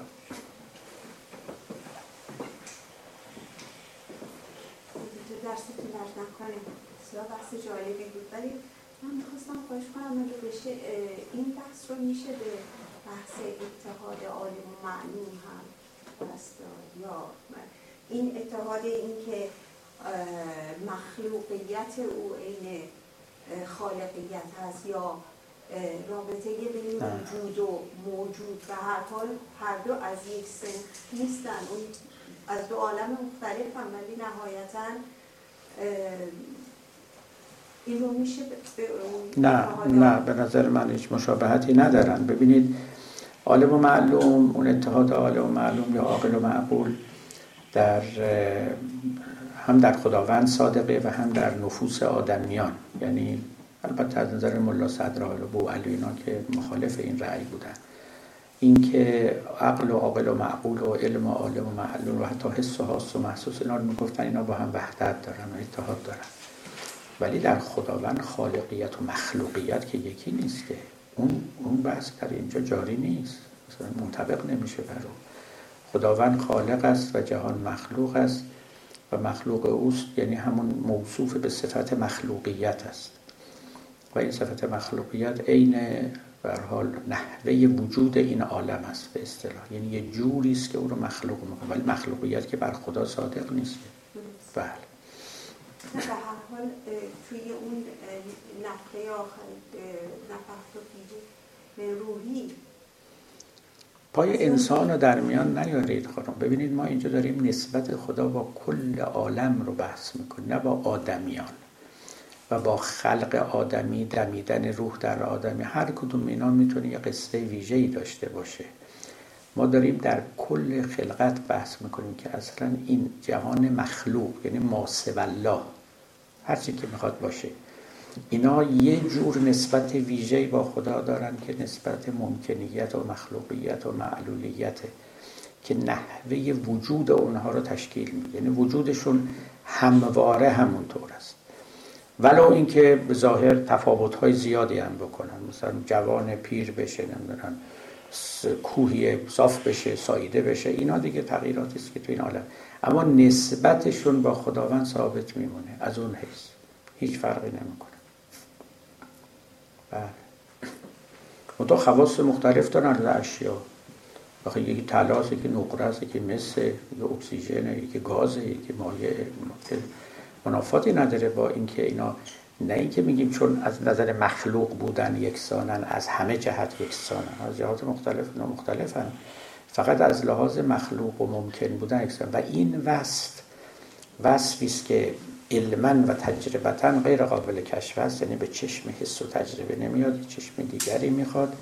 اون چشم رو اول پیامبران و فیلسوفان باز کردن بعد انتقال دادن به, به فیلسوفان. و اونا conceptualize کردن و دیگه چیزی به نام فلسفه پدید آمد. اما فیلسوفان هم خودشون معترفن که فلسفه همه چیز رو همچنان که هست به جای خود می‌گذارد. این یکی از سخنان خیلی عمیق ویتکنشتاین بود. می‌بینید که بعد از ویتکنشتاین هم دنیا همون است که هست فرقی نکرده بدتر هم شاد شده. ملکوت چشم پیدا می‌کنه یعنی اون چشم رو پیدا می‌کنه این که میگه به ملکوت عالم بسیر میشه این هم هنوز به اون سنس یعنی نمی‌تونید این رو بگذاریم به این که به اون سنفیت رسیده است. ببینید ملکوت دو عالم رو باشی آره این سوال خوبی است. عرض می‌کنم ببینید ما از تجربه های عرفانی گاهی درک های بسیطی داریم. حتی بعضی های چیزهای شبیه کلرویانس به اصطلاح روشنبینی دیدن چیزها از راه دور یا حالا مثلا بهتر و شریفتر ملائکه رو دیدن عرش رو دیدن اینا رو. فکر می‌کنن اینا در واقع تجارب عرفانی این نیست. نه اینکه این نیست اینا مراتب نازلشه. تجارب عرفانی کشف ماهیت این عالمه. راز این عالم رو کشف کردن. راز شبیه همینه که کسی بفهمه که این دنیا سر پای خودش نیست. آویخته است از یک جای دیگر. این یه جوری فهمیده میشه و دیده میشه که صورت نداره شکل نداره. یه درک است یه درکی که شما رو فرا می‌گیره. درست شبیه خب من در نوشته های خودم آوردم اولین امری که برای پیامبر پیامبر اسلام خصوصا حاصل شد همین بود که می‌دید همه چیز از خداست. یعنی این جهان برای او شفاف شده بود. اشیا رو می‌دید نه اینکه اشیا گم شده بودن. اما یه جور دیگه می‌دید. می‌دید خدا مثل از توی اینا میتابه و دیده میشه. این همون نبوتش بود. این مهمترین تجربه پیامبرانه پیامبر بود. که میگو یسبح لله ما فی السماوات و همه چیز داره تسبیح خدا رو میگه. این رو نه فیلسوف کشف می‌کنه نه عالم scientist هیچ کدوم. حتی این نحوه تسبیح رو هم ما نمی‌دونیم. فقط ما اگر پیامبر رو صادق بدونیم و اون نوع تجارب رو هم تجارب معتبری بشماریم این یک نحوه دیگری از وجود است که کشف میشه. اما وجود همین عالم ما. یعنی فکر نکنید یه چیز دیگری است. همین جهان منتها اونجوری دیده میشه. توجه کرد. درست مثل اینکه پس از به میان آمدن یه جعبه دیگری حالا معلوم میشه که این مشابه اونه. قبلا شما اون جعبه رو نداشتی مشابهت رو هم نداشتین یه دفعه کشف میشه. اون تجارب عرفا اینا بوده اصلش. رازهای عالم یک چنین چیزیست اینجاها بود که اینا کرد. ولی خب دیدن ملائکه و دیدن بهشت و دوزخ و اینا که حالا گفته شده است خب اونا هم البته مهمه. ولی اونا هنوز کشف عالم است. نه کشف نحوه وجود عالم. این حرف دیگری است. شما فرمودین وقتی میگیم خدا خالق این عالم هست خداوند بود و نبودش به معنای علمی هیچ اثری نمی‌ذاره. یعنی اینکه ما اگر یه نفر اعتقاد داشته باشه که خداوند خالق یعنی ببخشید بذارید من تکمیل کنم. یعنی اینکه شما می‌تونید scientist باشید بدون اینکه خدا رو فرض کنید. تمام آزمایشاتون رو تو آزمایشگاه بکنید. آره. چیز دیگه فهمیدم. نه نه. کسی که بدونه که خدا هست. نه. یعنی تصور خدا رو یعنی حقیقت خدا رو قبول داشته باشه یا نداشته باشه هیچ اثری یعنی بود و نبودش هیچ اثری بعدش تغییر علمی در عالم به همین معنا که عرض کردم. یعنی چه شما فرض وجود او بکنید چه نکنید به علم شما هیچ تغییری نمیده. دانش تجربی شما با فرض خدا و عدم فرض خدا هیچ تغییری نمی‌کنه. همون کمون که الان هم دیگه scientist های بی خدا فت و فراوونن دیگه. دانششون دانش است. ما هم همون دانش ها رو میآموزیم و یاد می‌گیریم و هیچ وقت نمیشه ایراد علمی گرفت به یک scientist که تو چرا وجود خدا رو فرض نکردی؟ در علمت نقصانی است این همچین نقصانی پیدا نمیشه به هیچ وجه. به یه فیلسوف میشه ایراد گرفت که تو چرا در فلسفه خودت خدا رو مفروض نگرفتی؟ تو فلسفت اشکاله و میشه اشکالش رو نشون داد.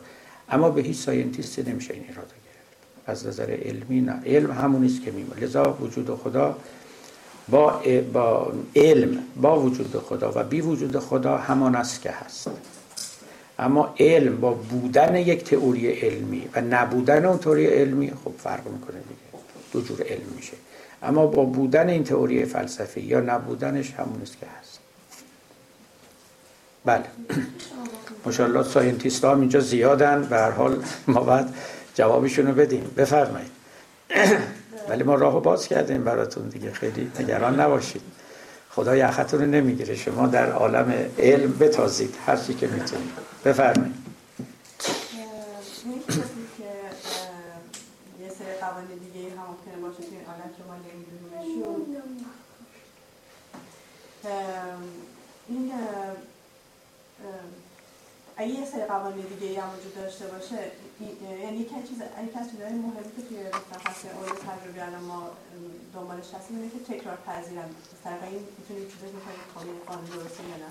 حالا اون قوانین آیا اگه چیزهای دیگه این هم وجود داشته باشه اونها این, این برداشت ما از علوم در مورد اونا صدق می‌کنه. یعنی حداقل کسایی که فرض کنیم پیامبران می‌دونن که اینا قانون خودشون رو دارن که به فلان چیز فلان چیز می‌تونه دوباره تکرار پذیر بشه یا اینکه نه اصلا یه نظم دیگه دارن با این چیزایی که ما خدایش من سوالتون خوب متوجه نشدم. اینکه پیامبران می‌دونن یا نمی‌دونن که حالا به ماهیت امر هیچ تأثیری نداره بدونن یا ندونن. مثلا این تصور ما در مورد قوانین علمی رو در مورد اینا سر می‌کنه یا نه؟ یعنی حداقل یه سری قانون در موردش سر می‌کنه که اگه این شرط این شرط این شرط این شرط در این موارد در این مورد با هم جمع بشن این اتفاق میفته یعنی مثلا خلاف هست اگه شما در فلان حالت در فلان حالت رو فلان دعا رو بکنید فرض کنید دعا مستجاب میشه در غیر مستجاب نمیشه. یعنی شانسکی یا اینکه اونا قوانین خودشون داره من هنوزم نفهمیدم. دعا کردن رو گفتی یا دوا خوردن رو؟ دعا کردن رو؟ اگر گفته باشن نه دیگه شانسکی نیست شانسکی نیست. منتها خب اگر منظورم که کسی معتبر موثقی گفته باشه که در این شرایط مثلا دعا مستجابه یا به اجابت نزدیکتره خب لابد درسته دیگه. تا بحث همینه دیگه که بعد پیدا کرد که چه چیزی بوده یا نه. خلاص شانسکی نمیگن نخه. نخه شانسکی نمیگن. اون که برایشون کشف شده میگن. همه درست مثل ساینتیستا هر چه که میگن. بعدم خود پیامبران از کردم حالا ما در باب پیامبران بالاخص سخن نمیگیم. ولی خود پیامبران بله مشمول همین قوانین طبیعت بودن. به حال مگه پیامبر اسلام پیر نشدن مثلا؟ مگه مریض نمی‌شدن؟ مگه وقتی مریض می‌شدن پیش هم طبیبان قبیله خودشون نمی‌رفتن؟ ابن خلدون توی کتابش نوشته که پیامبر وقتی مریض می‌شد پیش همون پیرزنان قبیله قریش و جاهای دیگه می‌رفت. خودش علم طب بلد نبود. و همین داروهای گیاهی که اونا می‌دادن استفاده می‌کرد. به حال از این حیث از لحاظ بدنی و در شرایط طبیعی کاملا مشمول قوانین طبیعت بودن. مثلا فرض کنید که گاهی جایشون درد می‌گرفت یا اگه شمشیر می‌خورد خوب می‌برید بدن رو. دیگه حالا اینا جزو چیزای معموله. یعنی فکر نمی‌کنم کسی در این چیزا تردید داشته باشه. مگر اینکه من بد فهمیده باشم سخن شما رو. شما همین مثلا که برای شمشیر بخورید جایشون خب. اگه دعا اگر مثلا پیامبر می‌دونست قوانین یعنی... در دلایل دیگه برای بهبود این وجود داشت می‌تونست بگه خب من حالا در این مکان می‌رسم فلان دعا رو می‌تونم و خوب بشم. بله. اگر اگه ایشون قانون دیگری بلد بود. حالا اتفاقا این که شما میگید در روایات که هست آمده که در همون جنگ خندق بود یا کجا بود که حضرت علی چشمش درد می‌کرد و پیغمبر با آب دهانشون چشم او رو شفا دادن. اون شعری است که به نظر من ابن عبل حدید هم در شرح نهج البلاغه داره و کان علی ارمد العین یبتقی دواء فلما لم یحس مداویا شفاه رسول الله منه به طفلت فبورک مرقیا و بورک راقیا یه وقتی که علی چشمش درد می‌کرد و طبیبی پیدا نکرد پیغمبر با آب دهانش او رو شفا داد. چه مریض خجسته ای و چه طبیب خجسته ای حالا قرضم این استش که اقلا تصورش بوده. من نمیگم این قصه راسته. ولی تصورش و یعنی تصور امکانش وجود داشته که بله به طرق دیگری چیزها شفا پیدا بکنن و دردها از میان برن. من فکر کنم این که این مقدارش که خیلی قابل قبوله. یعنی ما در زمان خودمون هم می‌بینیم که حالا بهش میگن انرژی درمانی. حالا اسمش هرچی می‌خواید بذارید. بالاخره به یک شیوه های دیگری افراد رو بهبود میبخشن این در عالم تبابت اینا خیلی قریب نیست. گرچه که جزو استثناءات و مستثنیاته اما حالا یه کسی باشه که صاحب نفس قویی باشه به اصطلاح امروزی یا خیلی انرژتیک باشه بتونه دکتر ابتکار بود دانشگاه تهران رئیس دانشگاه فنی بعد از انقلاب. ایشون به من می‌گفت و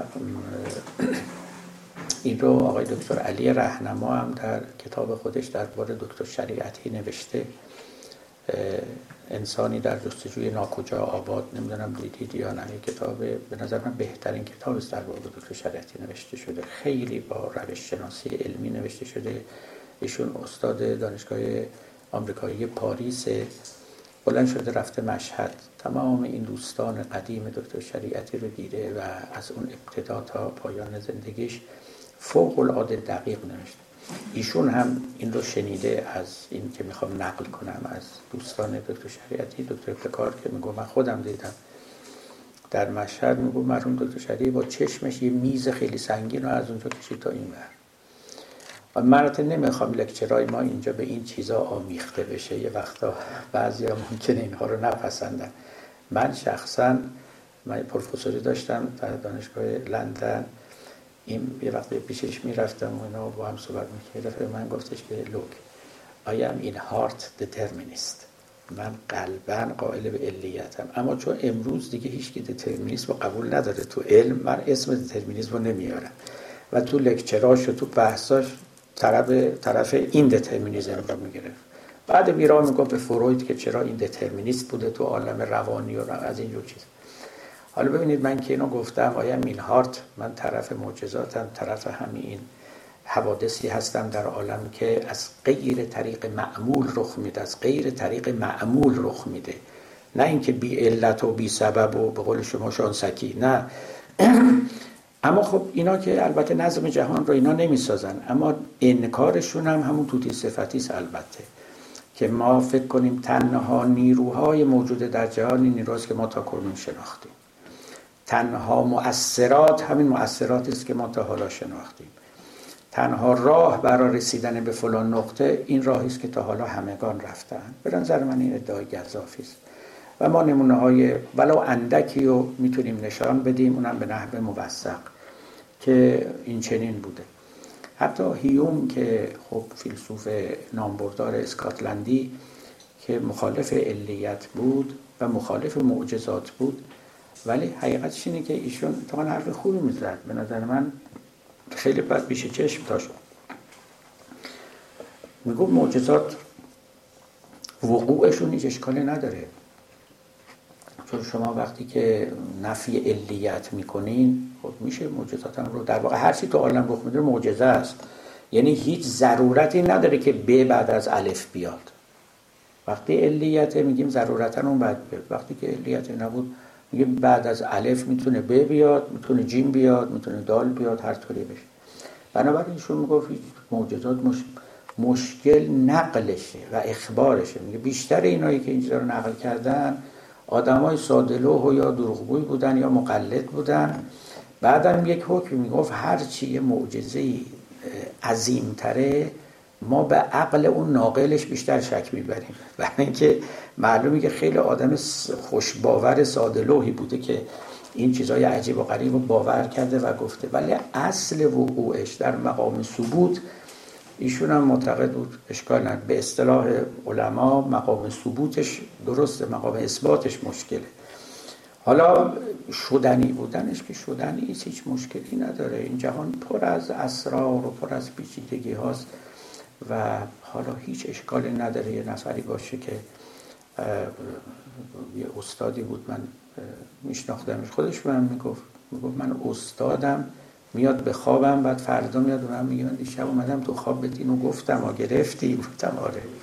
خب بله دیگه یعنی اینا چیزای عجیبی که نیست. و یه بارم آقای دکتر بر من گفتن آدمی این نیست که این قامتش این رو تعیین می‌کنه و تعریف می‌کنه. ما وجودمون خیلی گسترده تر از اینه. ما اینجا نشستیم هر کدوممون. تا خیلی جاهای دیگه ما وجود داریم گسترده ایم و اینو قدما هم می‌گفتن به زبان دیگه با دلایل دیگه. لذا آدم از اصناف تصرفات تو این عالم می‌تونه بکنه. عارفان می‌گفتن که همونطور که آدمی در بدن خودش تصرف می‌کنه می‌تونه چنان بشه که این جهان بدن او بشه. و لذا تو بدن خودش که این عالمی می‌تونه تصرف بکنه. اقلا تصورش ممکن است ولو اینکه ما حالا نمونهش رو به چشم ندیده باشیم. بسیار خوب. ما بله. جان؟ جای سوال دیگه بله بفرمایید یه سوال. مثل که آها شما بله. یکی دیگه هم هست. دو تا. بله بفرمایید. سوال من اینه که آیا فلسفه روی روش علمی تاثیر می‌ذاره و که به تبعش روی خود محصولاتش که علم باشه تاثیر می‌ذاره؟ اولا بستگی داره به اینکه شما از فلسفه منظورتون کدوم فلسفه باشه. فلسفه ها مختلفن ما یه فلسفه که نداریم. حالا در زمان ما دست کم دو تا دو نوع دو مقوله فلسفه شناخته میشه فلسفه continental و فلسفه analytic. اگر فلسفه های نوع ارسطویی و اسلامی هم بهش اضافه کنیم بسید دست کم در شکل بسیار کلانش ما سه جور فلسفه داریم. که فلسفه اسلامی ارسطویی مشایی peripatetic اینها یکی فلسفه continental که فلسفه نقادی کانت یا فلسفه های شبیه هایدگر و هگل. یکی هم فلسفه analytic ی که مال جهان آنگلوساکسونه و اینا. فلسفه analytic خودشون میگن که ما اصلا مثل مداد تراش میمونیم مثل عینک پاک کنیم. ما چیزی به علم نمیدیم. فقط سعی می‌کنیم مفاهیم رو روشنتر بکنیم. درست مثل اینکه شما این عینک رو بردارید و خوب تمیز کنید به چشمتون بزنید که چیزها رو بهتر ببینید. نه بیش از این عینک شما رو تمیز می‌کنن در این حال کار خودشونه. نه نوع به اصطلاح تأثیری که در علم دارن اینه. فلسفه های continental باز تا کدومش رو بگیریم؟ مثلا فلسفه کانت نه تاثیر در علم نداره. کانت معتقد است علم راه خودش رو بره. اتفاقا فلسفه کانت نمونه خیلی روشن همون قول ویتگنشتاین است که فلسفه همه چیز رو به جای خودش می‌ذاره. او در واقع میگه علم چجوری علم شد؟ How science is possible. مثلا این سوال کانت بود. علم چگونه ممکن است؟ شروط امکان علم رو بیان می‌کنه. دانشمندان دارن کار خودشون رو می‌کنن. هیچ کدوم هم محتاج نیستن که کانت بیاموزن. اما کانت به ما میگه که چرا علم می‌تواند چنان باشد که این قدرت رو داشته باشه در پیش بینی و در تصرف در طبیعت؟ فیلسوفان ما یعنی فلسفه اسلامی و فیلسوفان طبیعت شناس نه اینا فلسفهشون خیلی در علم تأثیری نداره. و شما می‌تونید که فیلسوف باشید این همه ما فیلسوف داریم توی مملکت خودمون. فلسفه های ملا صدرا و ابن سینا خوانده. از علم خبری ندارن. خبری هم پیدا کنن در فلسفهشون تغییراتی ایجاد نمیشه. و اونایی هم که فلسفه می‌دونن فلسفه دانیشون به علمشون چندان کمک نمی‌کنه. ولی یک چیزی داریم به نام فلسفه علم. فلسفه علم نه اینکه چشم شما را نسبت به علم خیلی باز می‌کنه. شما را از بعضی نتیجه گیری های نادرست باز میداره. استقراء رو به شما میآموزند مدل ها رو در تئوری سازی به شما میگه. فرق علوم انسانی با علوم طبیعی تجربی رو به شما میگه. اینجور چیزا چرا تاثیر داره؟ یعنی دانشمند اینا رو بدونه تو ادعاهای خودش حتی تو بعضی از آزمایش های خودش ممکنه تجدید نظر می‌کنه بله. آقا ببخشید من می‌خواستم گیر بدم این فرمود دانش تجربی ما با فرض اعتقاد خدا و بدون خدا فرق نمی‌کنه. با اینی که یک scientist با خدا و با scientist غیر معترف به خدا ذاتشون یکی میشه این یکی نیستش. قبول این که مثلا چون پیش فرضاشون فرق می‌کنه اولش. یعنی آخر یک ساینتیستی که اعتقاد به خدا داره اون اینها آخرش که نگاه می‌کنیم این اون چیزی که به اسم علم معرفی می‌کنن من فکر نمی یکی باشه چون احساس می‌کنم که چون اولا تجربه تاریخی ما اینجوری بود اینا اینجوری نبود یکی بوده. لذا این دوتا یه مشکلات تاریخ ندارن الان همین که ساینتیست های ما یه مقدارش مثلا خب این بایاس رو دارن. ولی من احساس نمی‌دونم. این شما اعتقاد دارین که این یک ساینتیست با, بله. با اعتقاد به خدا. بدون اعتقاد به رزالتشون در آخر. الان جهانیت یکی میشه. بله به نظر من این ببینید آره آره اینو عرض می‌کنم به شما. نگاه کنید. شما وقتی که میگید علم تجربی الان داره اون به بحث می‌کنیم میگه علم تجربی این علمی که داورش تجربه است. ممکنه پیشفرزهای شما خیلی متنوع باشه. پیشفرزهای متنوع شما رو به دنبال چیزای متنوع میفرسته. لذا از این حیث شما ممکنه بگید من یه چیزایی رو کشف می‌کنم و یه چیزای دیگر رو کشف می‌کنه. ولی این معنیش نیستش که چیزایی که اون دیگری کشف می‌کنه باطله. ممکنه اون چشمش به اونا نیفته. چون پیشفرض فقط مثل چراغی است که منطقه کاوش رو روشن می‌کنه. بقیهش دوباره داور شما تجربه است. یعنی ما نمی‌تونیم بگیم که چون شما پیشفرض تو پیشفرضت این بود که خدا هست پس نتایج علمی درسته. یا اگر تو پیشفرض دیگری این بود که خدا نیست نتایج علمیش باطله از تو پیشفرضا نمیشه نتیجه گرفت. که کدوم علم باطله کدوم علم صحیحه. داور تجربه است در اینجا. ولو اینکه پیشفرض از جاهای مختلف بیاد یعنی اینه بعد. چیزایی که تو گشته با اون که فرق می‌کنه آره. یه نتیجهشون یکی نیست. هم داریم. نه نتیجه یکی نیست که مثل که شما بگید مثلا در شیمی ما یه چیزایی پیدا می‌کنیم تو فیزیک چیزایی دیگه پیدا می‌کنیم. اشکالی نداره. چون تو شیمی دنبال یه چیزایی میگردیم تو فیزیک دنبال چیزای دیگری میگردیم. ایبی نداره. تو بیولوژی هم دنبال چیزای دیگه میگردیم. بله. پیشفرض بنده اگر مثل این میمونه که مثلا من برم روی زمین های ایران کار کنم به منزله یه زمین شناس. یکی دیگه بره تو زمین های مثلا هند کار کنه به منزله یه زمین شناس.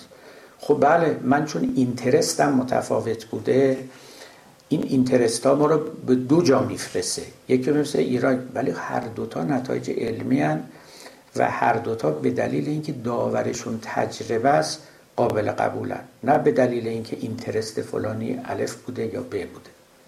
در مورد خداشناسی هم همینطوره.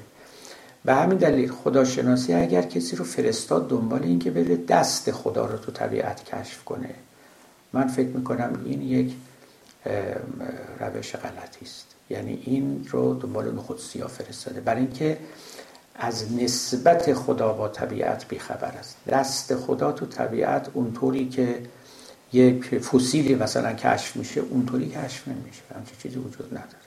بله. خب خیلی ممنون از اکایی که از